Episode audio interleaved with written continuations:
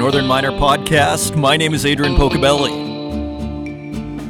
We have a wonderful show lined up for you today. We have Stephen Stewart from Young Mining Professionals, and he is the chair there. And they have been doing good work for several years now. And I'm excited for this interview. Uh, it was really fun. I've seen Stephen a couple of times at the Canadian Mining Symposium in London. So it was great to catch up with him. And it was just a really, really nice conversation. So that is coming up. Taking a step back, I'm noticing Rick Rule is saying buy gold stocks, and I totally agree with him. Not financial advice. Full disclosure, I do not own any gold stocks, but I do think they're attractive here. I'm neck deep in what I call deep crypto on the Binance Smart Chain, buying sea monkeys and shrimp. I do own that stuff, and call me insane. I call it sci fi finance. Again, I, I, tell my friends it's like living in 2030, being in some of this stuff. It's exciting, it's entertaining, and it's profitable, hopefully. Hopefully. Let's see. As I told a friend who I convinced to ape into this stuff, worst case scenario, we walk away with a great story about how we bought the shrimp and farmed the sea monkeys, and then the tarot cards came with the special. Yeah, it, it's like Dungeons and Dragons or something, but apparently it's it's called finance in, in 2021, but it feels like 2030. There we are. So, yeah, so gold stocks are looking very attractive. The uranium stocks continue to move higher. Let's just take a quick look at what's going on in the stocks here. Yeah, look at Uranium Energy Corp, $2.71 per share. Now, just for context, at the bottom of the crisis last year was 38 cents.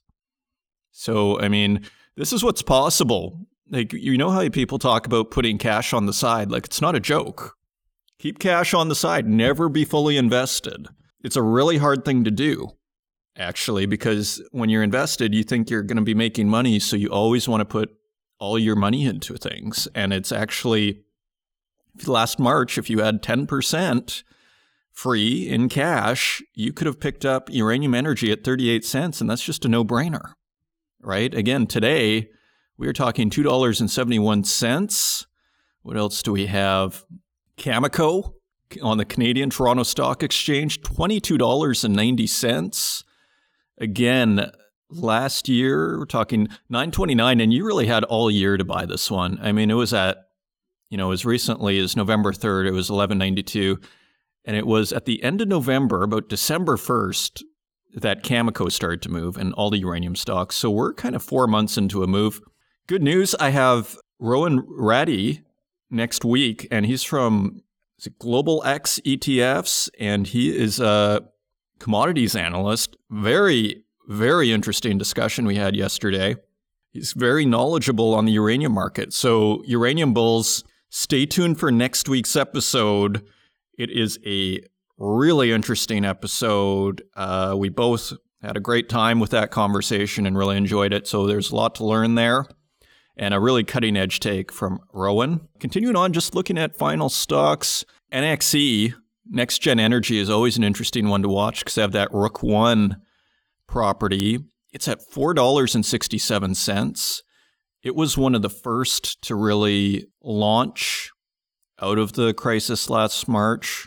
Just bring that up. You know, this Apple app really takes a lot more energy for my computer the stocks app should be pretty simple, guys. It shouldn't take like 50, 50% of my RAM. Yeah, so look at this. So before the crisis, pre March last year, NexGen around a buck 50, buck 60 per share. In the crisis, it only went down to 80 cents. So it was down 50%, which when you consider how chaotic that was, that's not a bad performance. And then right away by April, it was at $2 higher than before. And remember, uranium stocks kind of had a little bit of a launch coming out of the crisis, and then they chilled. And then this one actually performed quite well. At the end of November, it was $2.33, and it went all the way up to $5.06 February 21st. It's taking a little breather now at 467. Really impressive performance from uranium stocks and gold stocks. Let's look at that very quickly. Barrick's you know, on the US exchange, $20.77, PE of 15.89, so let's say 16 PE with a yield of 1.77%. You know, Rick Rule is pretty good at calling these things, and when everybody hates an investment, it's usually pretty attractive. Newmont's at 60 bucks, $60.78 per share. Let's quickly look at the PE on that. 17.5, yield of 3.73%. Now, what you know, talking to my mom, I call it the traditional financial system. For the in the traditional financial system, that's a really nice yield. Newmont looks like it's kind of ready to do something. Hasn't done much for a while. Nice little value play. Again, not financial advice. I don't own any of these gold stocks. Um, just pontificating here. But it is funny because in crypto, like to get 10% on your USDC, your US dollar coin, which is easy to transfer. Just go to the Celsius app. It's like 8 or 10%. Okay. And that's low in crypto. Okay. So money goes where it's treated best. Money goes where it's treated best. And so that's the real problem that the traditional financial system faces is I think yield yield is such a big deal. And there's just going to be this magnet of money going into digital assets because it gets treated better there. Some people were saying, Adrian, what are you going to do? How are you like, what do you do with this money? Can you off ramp it? And you can. You can. It's maybe not super easy, but you can.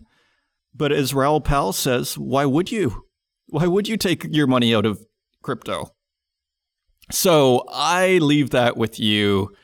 Perhaps a controversial statement for many here.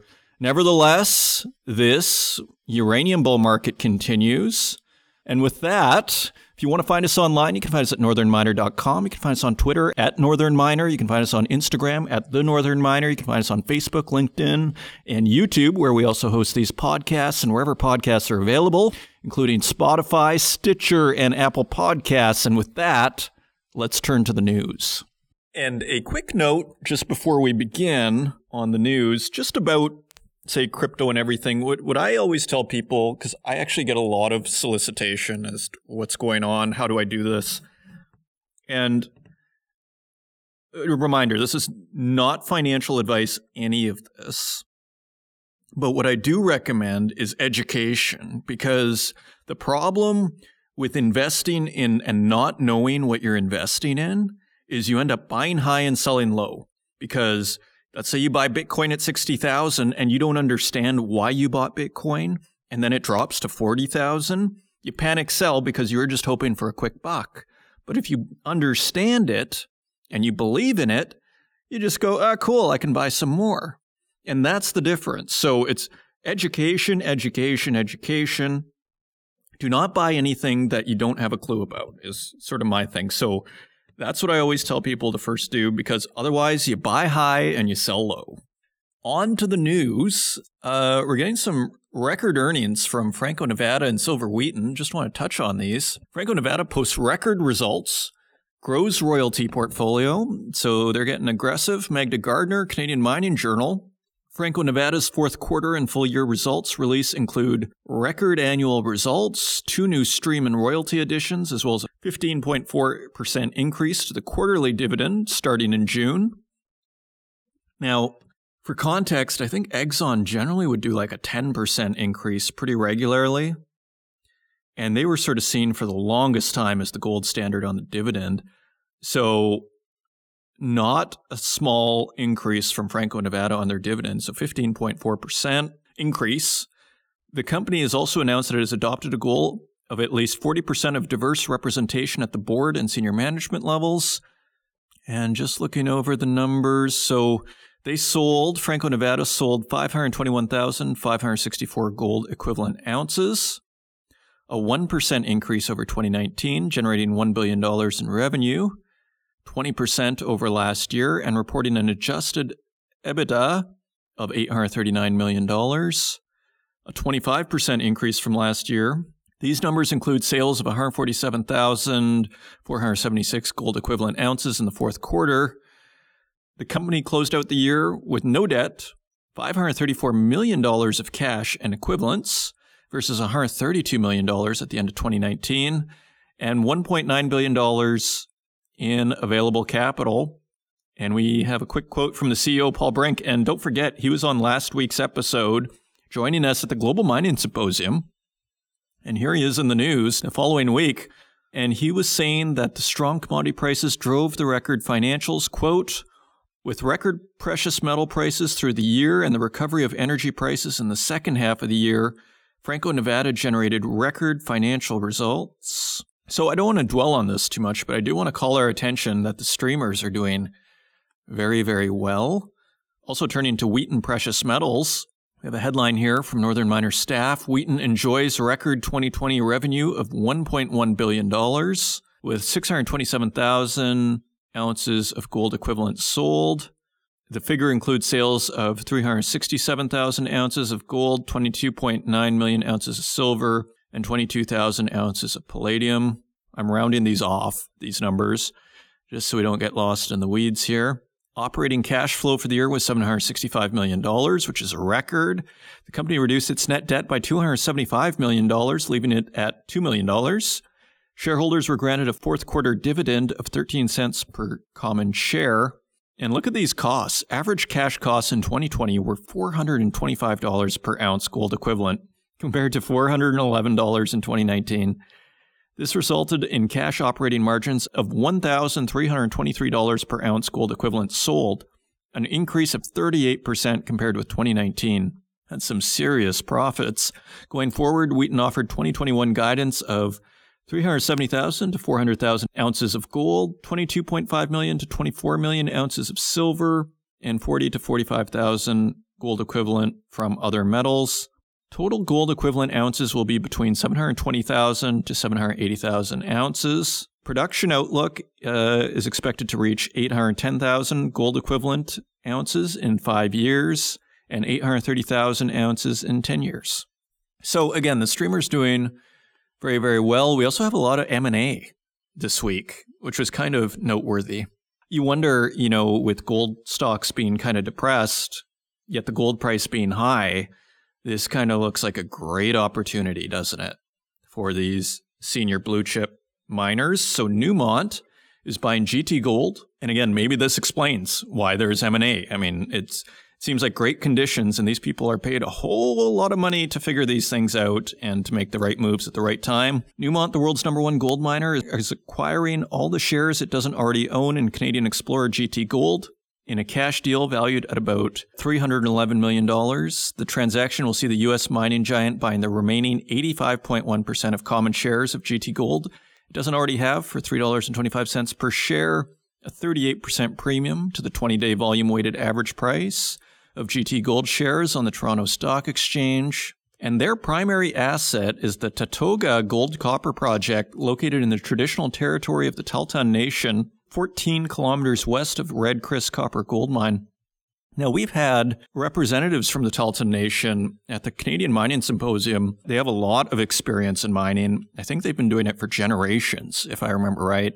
So, very interesting. And we have a quote from Newmont President and CEO Tom Palmer on the Tahltan Nation, where we are committed to continue building a constructive and respectful relationship with the Tahltan Nation, including the community of Iskut, which is near the project in anticipation of exploring this highly prospective area. We understand and acknowledge that Tahltan consent is necessary for advancing the Tatogga project, and we will partner with the Tahltan Nation at all levels and with the government of British Columbia to ensure a path forward so Newmont makes an acquisition in BC.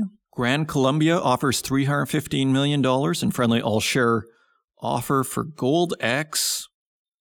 And this is by Alicia Hyatt, editor in chief of the Canadian Mining Journal. Gran Colombia Gold is acquiring GoldX Mining in an all share deal valued at $315 million. The combination of assets, Gran Colombia is producing Segovia operation and GoldX's Toro Paru Advanced Gold Project in Guyana would create, quote, a Latin American focused growth platform, end quote.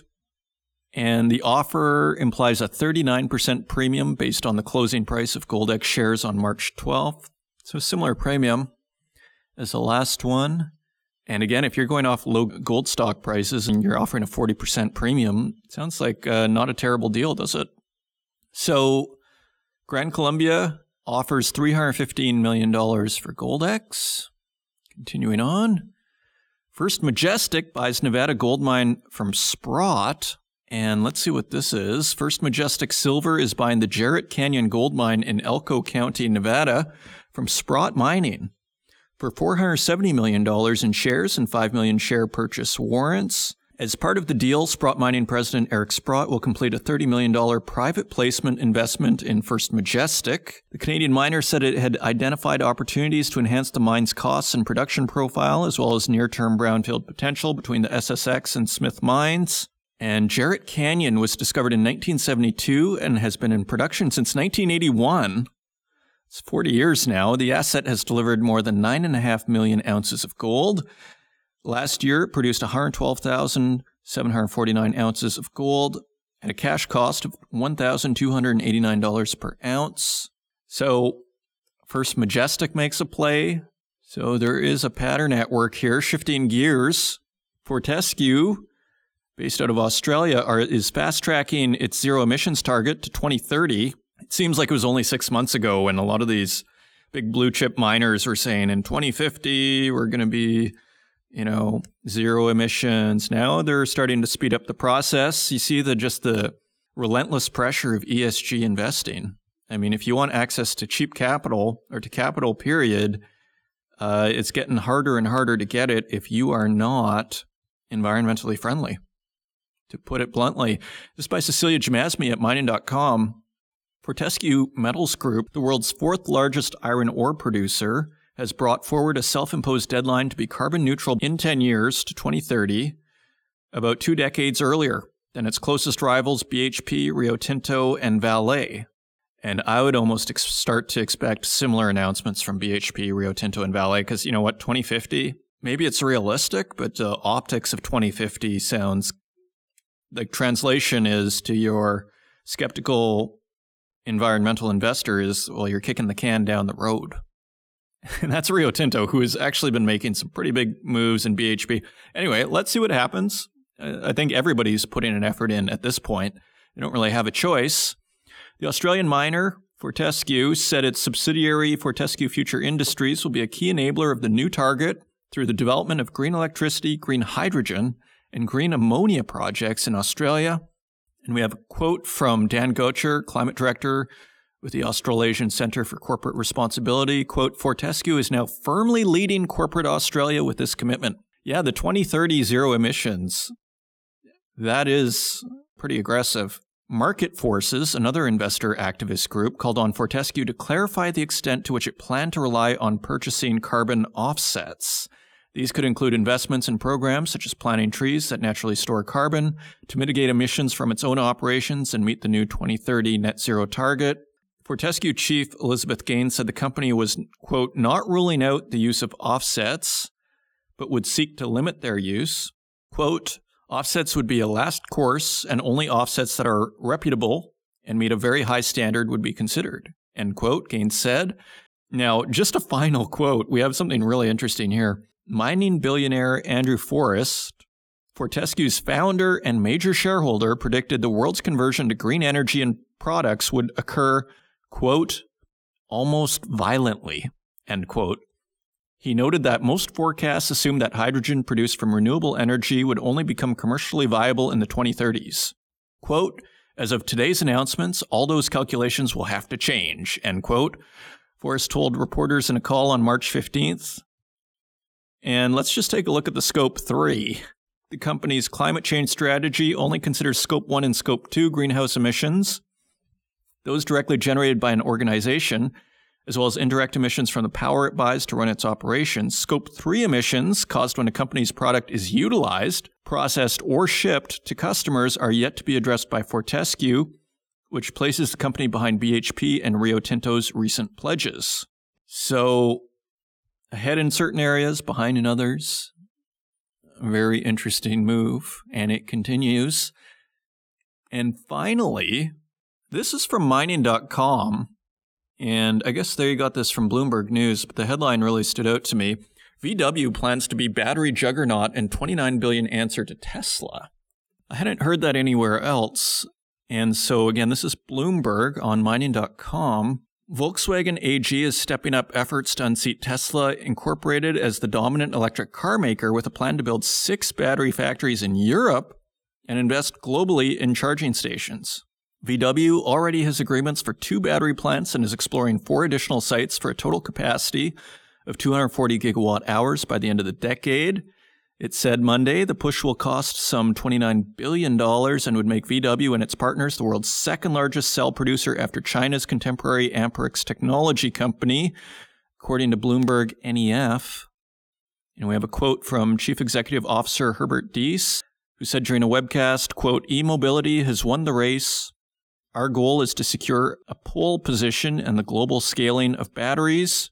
So I just want to, you know, highlight that because Tesla gets a lot of the attention, but here VW is putting in $29 billion into electric cars. So this is happening. As all our experts tell us, those are your news stories. Now let's take a look at metal prices.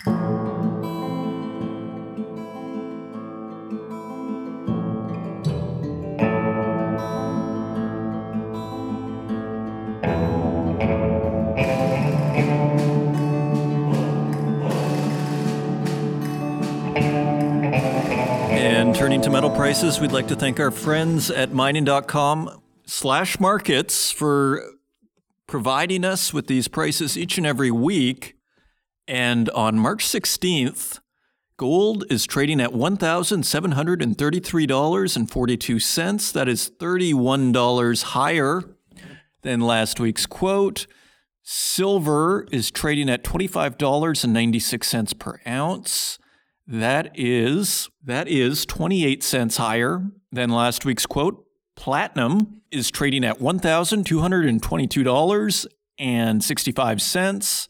That is $51 higher than last week's quote. And palladium is trading at $2,515.47 per ounce. That is $200 higher than last week. And turning to our industrial metals, copper is trading 2 cents higher at $4.11 per pound. Aluminum is 2 cents lower at 97 cents per pound.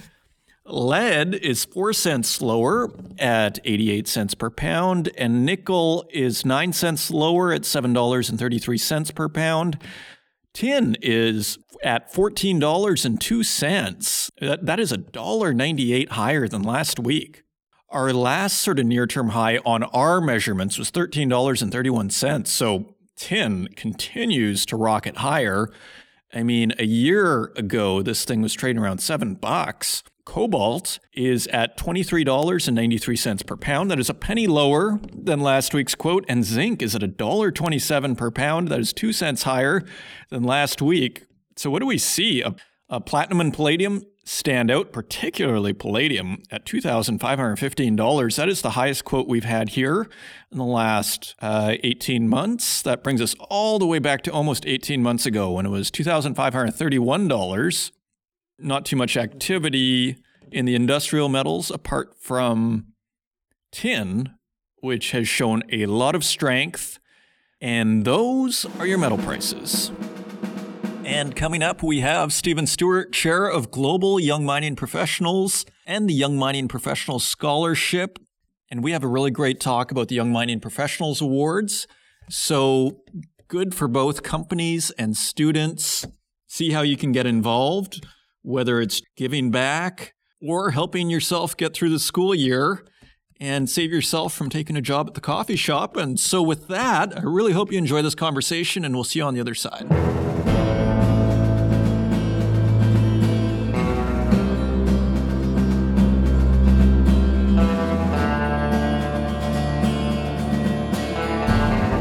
Joining us on the podcast, I'm pleased to welcome Stephen Stewart, who I've met a couple of times at the Canadian Mining Symposium when we used to host it in London.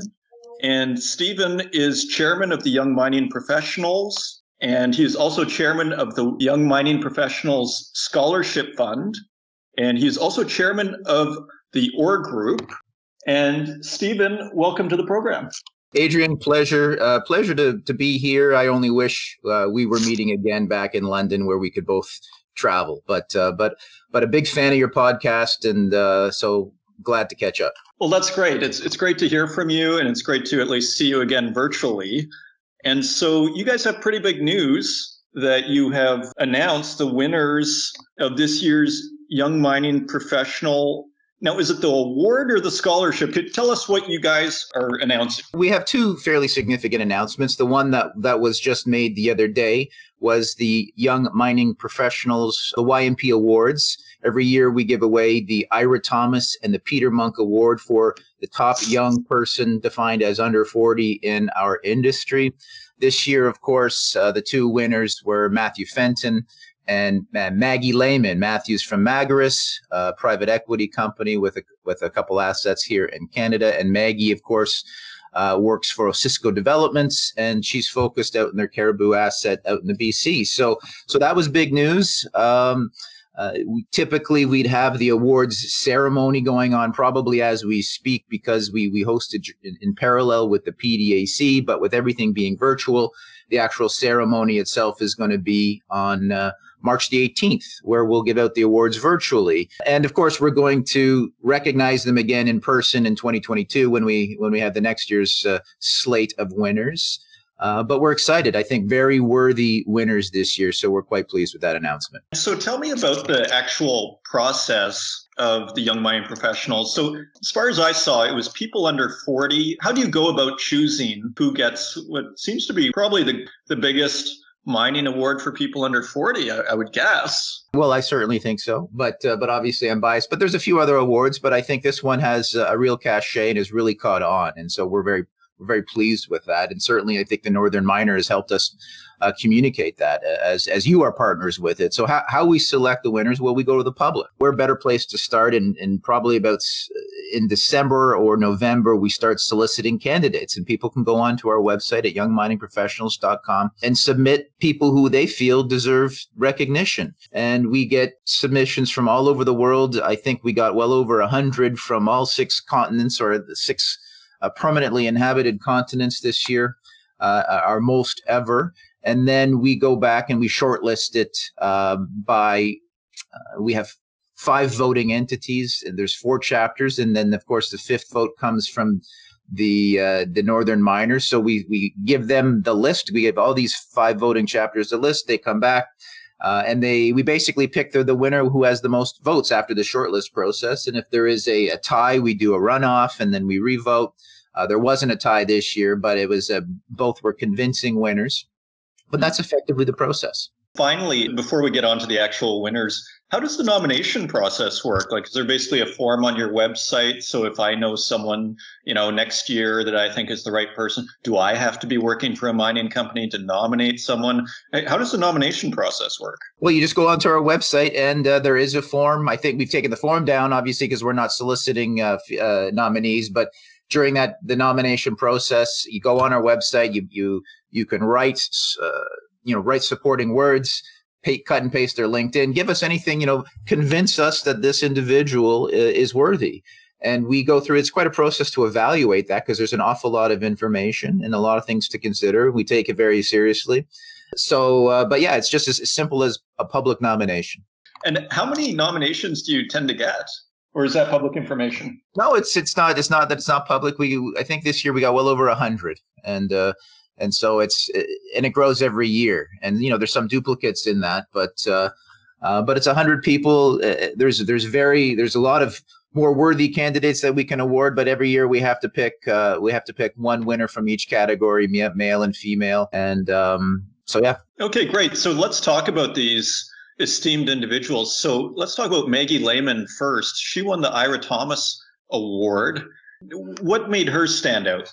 Well, really, it's uh, her involvement and her senior level position at Osisko Developments. Uh, Maggie is the, the VP of exploration for uh, Osisko, or one or, or, a company within the Osisko group who we know well, and in fact Um, Jose Vizquerra won the award um, two two or three years ago for the for the Peter Munk. So uh, the Osisko family is no stranger to uh, to the awards from from YMP's perspective. But but really, the for for a, a young uh, woman such as Maggie to have such a senior role at such an established group uh, being in control of such a significant project as the Cariboo uh, really stood out to us. We had a number of very interesting women from all over the world, a few from Australia, a few from Europe, but but Maggie really did stand out this year. So uh, so we're very pleased. Unfortunately, I've never had the opportunity to meet her. I wish. Uh, I wish we were having the award ceremony in person. I'd look forward to meeting her there, but uh, but uh, I'm sure I'll pass cross paths with her one of these one of these years. Great. And what is her role at Osisko Development? She's the vice president of exploration. So she's effectively in charge of of running their exploration program, which is a substantial program. It, my understanding is there's multiple drills. It's a multi-million ounce deposit. Uh, anything the Osisko group gets behind, they get behind in a big way with lots of access to capital. They don't mess around. They get to the drills, and and I can attest that running a drill program is a is a substantial job. So for Maggie to be in, in control of of uh, making those types of decisions and managing a team of that size, which is required for a program of, of that scale, uh, she's got a lot of weight on her shoulders, so it's very impressive. It is, and it's uh, it's an impressive company to have that kind of role in.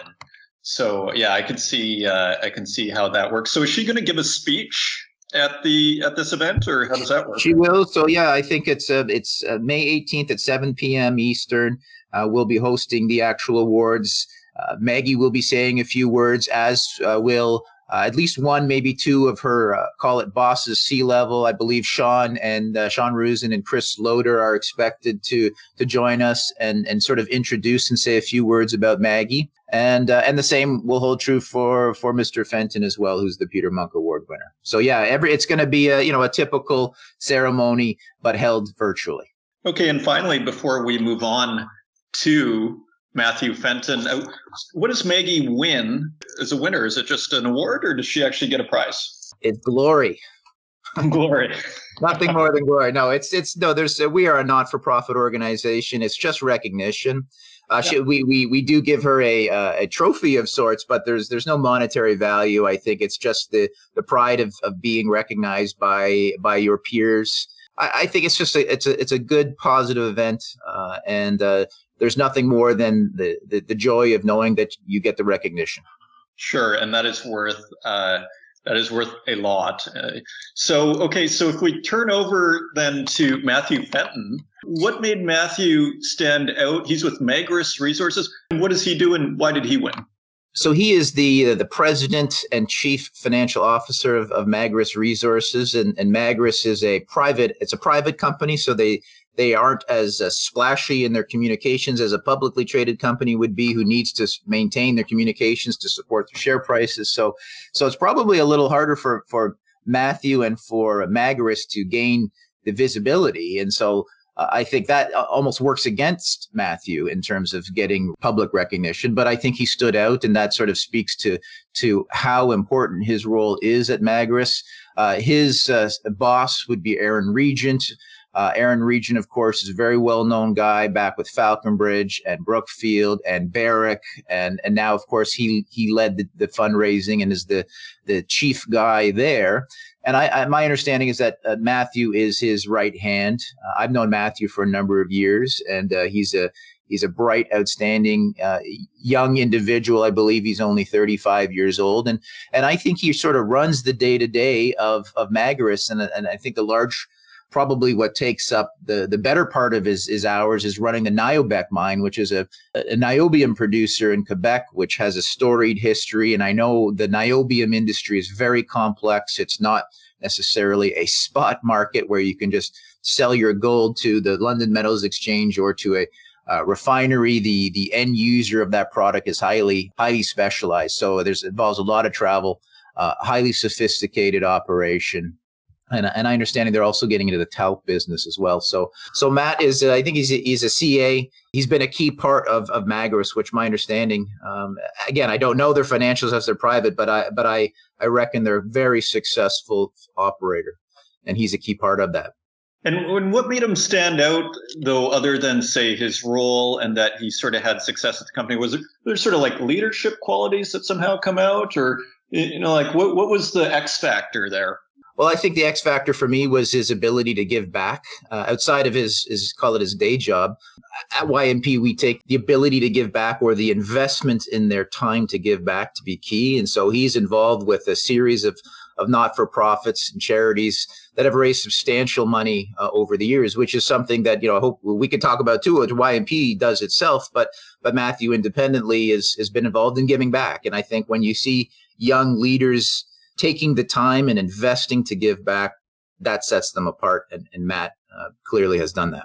Absolutely. You know, it's always kind of a magical thing to see someone under 40 giving to charity. I mean, that's a that's most people under 40 are just trying to, you know, get a, a roof over their head for the most part. So yeah, that is very impressive. So he's also going to be making a speech. And again, this is March 18th from 7 to 8 p.m. online event. The uh, link is in the story at the Northern Miner. And there's also, and what's your website again? Youngminingprofessionals.com? That's correct. Youngminingprofessionals.com. All of our information uh, is available there, as well as information on this year's winners and past winners. Okay, excellent. Now let's talk about your other, I don't know if I'd call it a product. Let's talk about the Young Mining Professionals Scholarship Fund. This is a separate thing, as far as I understand. Could you tell me about what you guys are doing there? Well, the Young Mining Professional Scholarship Fund is a registered Canadian charity. It is a it's a it's a distinct legal entity in that it's a charity. It's not part of the not for profit, but it's obviously very much affiliated in its efforts and the people who operate it. Its mandate is very simple that is to encourage young people to study and stay studying into earth sciences, be it geology or mine engineering. It was started uh, four years ago and uh, we've grown it every single year since then. I think it was the first year was twelve thousand dollars. The second year was in the thirties. Uh, last year we gave around, about sixty-two thousand dollars away, and this year in 2021 we're going to be announcing the details uh, in the coming weeks. But we expect uh, right now we're over ninety thousand dollars. Our goal is to get over hundred thousand dollars that we'll give away directly to students. And uh, I will emphasize that as a part of our charity, what, what sets us apart, you talked about setting things apart we give away a 100% of the, those dollars. So every dollar that we receive from any partner that wants to to, to create a scholarship to entice students to study in our industry, that money flows directly to them. So there is no administrative costs. Uh, everybody here is a 100% volunteer. All of our expenses that we incur, uh, which are fairly marginal, but you you know it, it takes money to stay alive in terms of bank charges, internet charges, that sort of stuff. It's all covered by our not for profit. So that's how we structure it so that every dollar that comes in from one of our partners, whether it's Barrick, Agnico, Yamana, Kinross, IAMGOLD, the list goes on, they have the comfort to know that that dollar flows directly to the young people where it's needed. So I think that is a that's a that's that was a, a foundational part of how we started this charity. I believe it sets us apart because there's a lot of great charities out there, but almost all of them have some sort of salary or administration component, which takes away from what the ultimate goal is. So we're very, very proud of that. And we're proud of how we've been able to grow it. And I can't wait to come out with this year's roster of partners. We've got a lot of new companies uh, coming to us this year. New new partners include Alamos Gold, Equinox, B2 Gold, uh, returning partners are going to be, of course, the org group, which I'm responsible uh, for, is coming back, has been involved every year. And then we've got Barrick, as I've noted, Agnico Eagle, Yamana, uh, Kinross, and and IAMGOLD, and uh, and Champion Iron Ore as well. And of course, I could I'd be remiss if I didn't mention we've got a, a very special scholarship with the Northern Miner again this year. Good to hear. And so a lot of students listen to this program. Are they too late? Like, what are the dates? Like, if, if they're interested in this scholarship, we must have a lot of geologists here who would be potentially interested. Where do they go? What are the dates? Like, how do they get into this? Well, you go to our website, theyoungminingprofessionals.com, and you will see a, uh, a drop down on our toolbar called the Young Mining Professional or YMP Scholarships. Click on that. All of the information is available. By and large, we have not announced our 2021 program. We will be doing so in April. So give us a month and we'll have this year's slate ready to go. There is a scholarship that's open right now. It's the why It's the uh, IAMGOLD scholarship, which we announced a little while ago. So so you can actually apply for a scholarship right now. But in another month, we will have probably a dozen new scholarships announced. And I should note each of them are a little bit different. So this, these are not generic scholarships. They every single one of our partners customizes to suit their needs and wants. Uh, for example, Agnico Eagle has a scholarship that's specific to students who live north of 60 because they've got uh, big operations up in, in, in Meliadine uh, and so they want that scholarship to go back to the communities. And the same same same holds true for for every company. They just they customize it. They come to us and they say, how can we make uh, this special? And there's various ways we do that. So in April, each of those criteria will be posted. Obviously, academic achievement is is usually a consideration, but there's also creative components. There are financial uh, assistance requirements if, if you're unable to meet your scholarship so or your your tuition payment. So there's a lot of different criteria we met it's not just about getting 100% in school because we recognize there's just so many other factors. And what i remember about this scholarship is there are some very generous awards uh, that are given. Do you know what's coming up this year? Like, what, what's the top prize, or are you guys still figuring that out? The the largest uh, scholarship we give is uh, ten thousand dollars, and that's from Barrick, uh, as well as Agnico gives ten thousand dollars. There are uh, Kinross, for example, gives twelve and a half thousand dollars, but that's separated into smaller tranche scholarships. So again, every company, I would say ten thousand dollars is the typical annual amount that a company partners with us to give away. And it's at their discretion to decide if they want it as a single scholarship or two scholarships or four scholarships, etc. But yeah, ten thousand dollars moves the needle. But you know, so does so does five thousand uh, dollars. You know, tuition ranges from anywhere from five thousand to, to seven thousand. I would estimate for for undergraduate um, in in Canada at least. So that really makes a difference. It does move the needle, and I think it's it's particularly at this time our industry suffers from a huge talent gap. It has for a long time. Now that the industry is is much healthier than it was a year or two ago, getting people to qualified people to get on site is, is a challenge right now as we ramp up. For the past six, seven years, it hasn't been uh, attractive for young people to get into this industry, spend four years, accumulate the debt, only to come out with a no prospect of jobs. So we really, uh, we really have a tough time sourcing individuals. So this program is aimed at making it easier and more attractive for them to come into our industry so we can smooth out those peaks and valleys a little bit for the betterment of our industry. Yeah, and I, you know, like for, from the student perspective, what I like about this is, you know, if you get five or ten thousand dollars, you know, what do you make as a part-time barista at Starbucks? You know, like over the course of a school year, maybe five or ten thousand dollars. Like it's not going to be a ton of money. So, you know, that can potentially just save that person from having to spend 20 hours a week in in the coffee shop and instead they'll be a customer at the coffee shop reading their geology Oh, absolutely. I mean, ten ten thousand dollars is no joke uh, for anybody, but especially for a student. It pays their tuition. It takes the pressure off, allows them to focus on other things.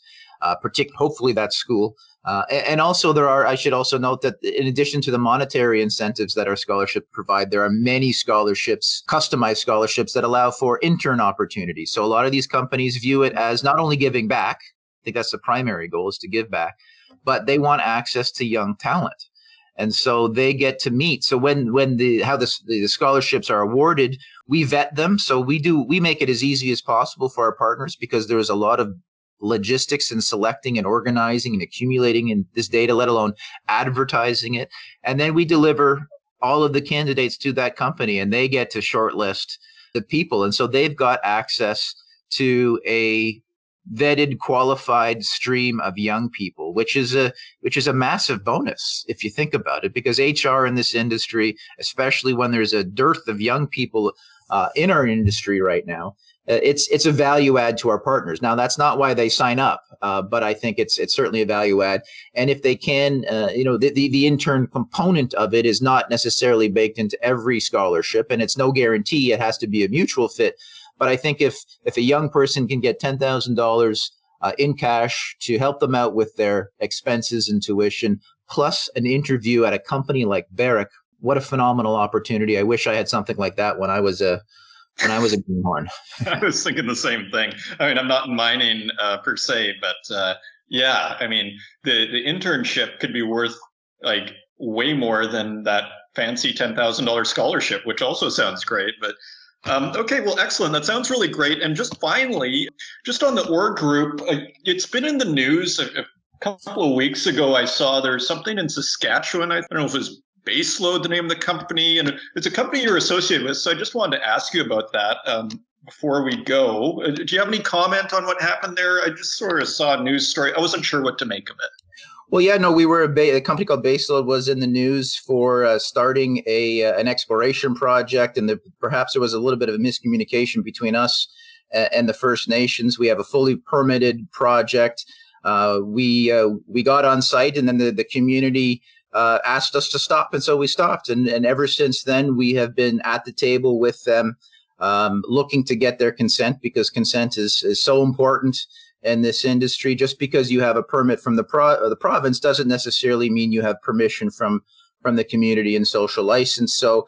So so yeah, we had uh, we had that that the situation. It's been you know I would say it's, it's constantly being resolved because these relationships are not uh, a single transaction. It's it's a it's a process and uh, we're back at the table. We're negotiating. I have absolute confidence that our team at Baseload is going to find a, a quick resolution, and we'll be back at, out there on the ground in no time. The good news is the community is is very much open to exploration. Um, which is great because that's how wealth is developed, and, particularly in, in the northern parts where there's not a lot of economic development. Uh, this is normal course for for the industry as a whole. Everybody wants to make sure that all stakeholders get a piece of the pie. It's only fair. Uh, but at the same time, it's it's critical that uh, exploration work be allowed to continue uh, if done correctly and responsibly, which I think the industry does an excellent job of. I think it has uh, too often um, uh, painted with a negative brush. I really do think the mining and exploration industry is is head and shoulders above uh, other industries when it comes to ESG because we've faced these issues for so long. So we we take great care, but you know. It, there's there's lots of uh, there's lots of considerations uh, to to consider when you're planning something as, as complex as that. So so anyways, Baseload is is going to be back to business in no time uh, on on the on the shadow project, uh, and we expect to get the full partnership of the local communities. Okay, well, thank you. This is Stephen Stewart, chairman of Young Mining Professionals and chairman of the Young Mining Professionals Scholarship Fund and chairman of the OR Group. Thank you once again for joining us. It's it's been a pleasure, Adrian. Thank you very much. We'll talk soon.